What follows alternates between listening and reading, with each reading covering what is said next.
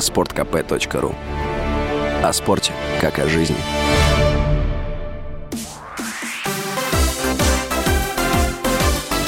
Новости спорта.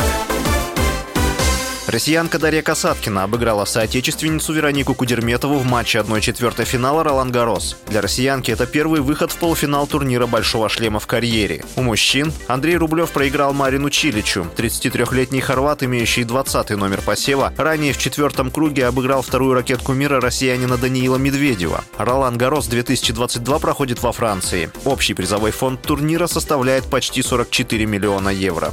Футболисты сборной Аргентины победили команду Италии в первой в истории финалиссиме. Это матч между чемпионом Европы 2020 года и Кубка Америки 2021 года. Встреча, которая прошла на стадионе Уэмбли в Лондоне, завершилась со счетом 3-0. В составе сборной Аргентины на поле все 90 минут во время финалиссимы провел Лионель Месси. Для аргентинца трофей стал 40-м в профессиональной карьере.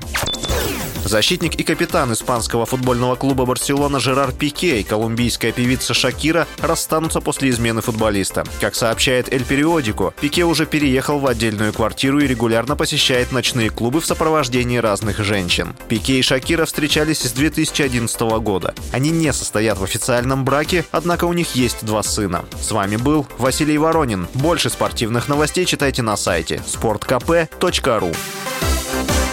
Новости спорта.